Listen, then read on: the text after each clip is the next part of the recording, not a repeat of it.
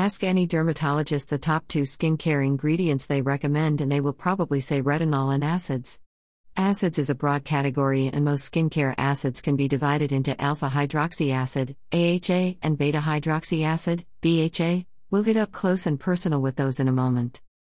As consumers, we are becoming pretty darn savvy, and we know we need vitamin C serum and hyaluronic acid hydrators.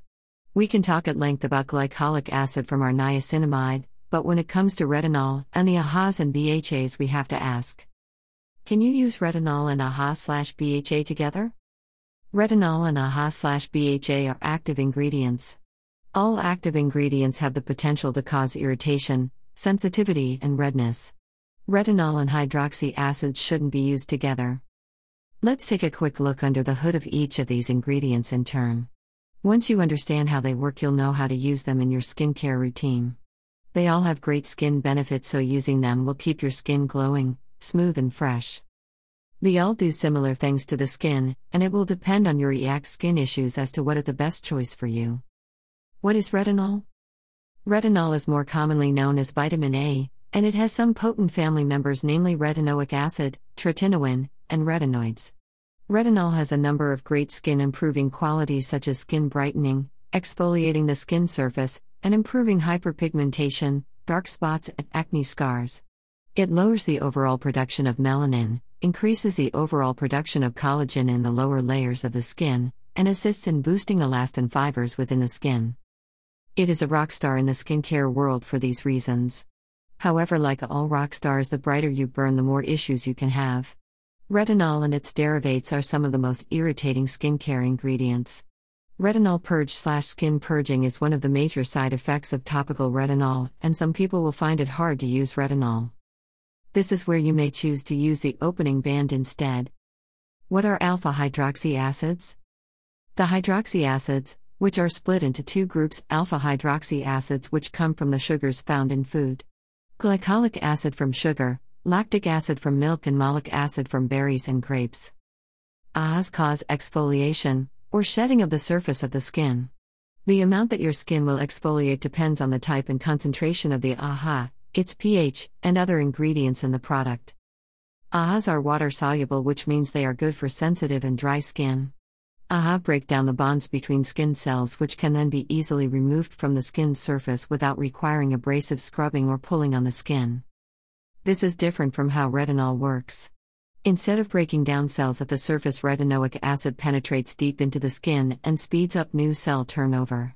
These new cells push the old cell off the surface of the skin. What are beta hydroxy acids? These are also chemical exfoliants that unglue the dead skin cells of the epidermis to be removed. They are oil soluble and are well suited to oily and acne prone skin. They clear out clogged pores of excess sebum and slow down sebum production, both of which are great things for oily skinned folks and acne prone people. The most common BHA is salicylic acid, it can also be called salicylate, sodium salicylate, and willow bark extract.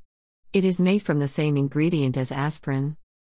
Because aspirin is also a drug, salicylic acid has been reviewed by the FDA and was deemed safe as used when formulated to avoid irritation, and when formulated to avoid sun sensitivity. Daily use of sun protection. This translates into understandable English as when used for its intended purpose, salicylic acid is safe. Use it as directed on the label and don't exceed the recommended applications. It does make you sensitive to sun exposure, so wear sunscreen every day. Here is a little bit of chemistry knowledge for you. Salicylic acid is not a true BHA. But because cosmetic companies refer to it as a BHA, most consumers think of it as one. If you're a real skin nerd, you'll love this little bit of insider knowledge. What is the difference between alpha and beta hydroxy acids? The soluble nature of these acids is what makes them different. AHAs are water soluble, so they can't help clear out oil from your skin. While BHA salicylic acid is great for oily skin because it can penetrate into the pore and clean it out of excess sebum and debris. AHA, like glycolic and lactic acid, are humectants, meaning they hold moisture to your skin, they also boost collagen production, which means firmer, plumper skin. So, both AHA and BHA can be incredibly beneficial when used to meet specific skin issues. Both of these hydroxy acids work as chemical exfoliators in skincare products. They are often combined in one product, for example, the Ordinary AHA slash BHA peel. The fact that they loosen dead skin cells from the epidermis, allowing them to be removed gently as opposed to using physical exfoliators which require friction to loosen dead skin cells. Why you shouldn't use retinol and hydroxy acids together. As well as all of these ingredients being active dash meaning they cause a reaction in your skin layers, they also do their best work at different pH levels. Turn the lights down low, it's about to get real nerdy. Your skin has an acid mantle that at the pH that it naturally resets to when you leave it alone. Men tend to have a slightly more acidic skin than women, but humans generally cite between 4.0 to 6.5, slightly acidic.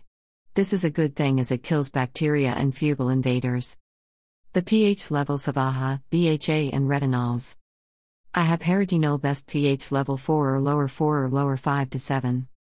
Because the hydroxy acids work at a different pH level than retinol, it is not a good idea to not use them together.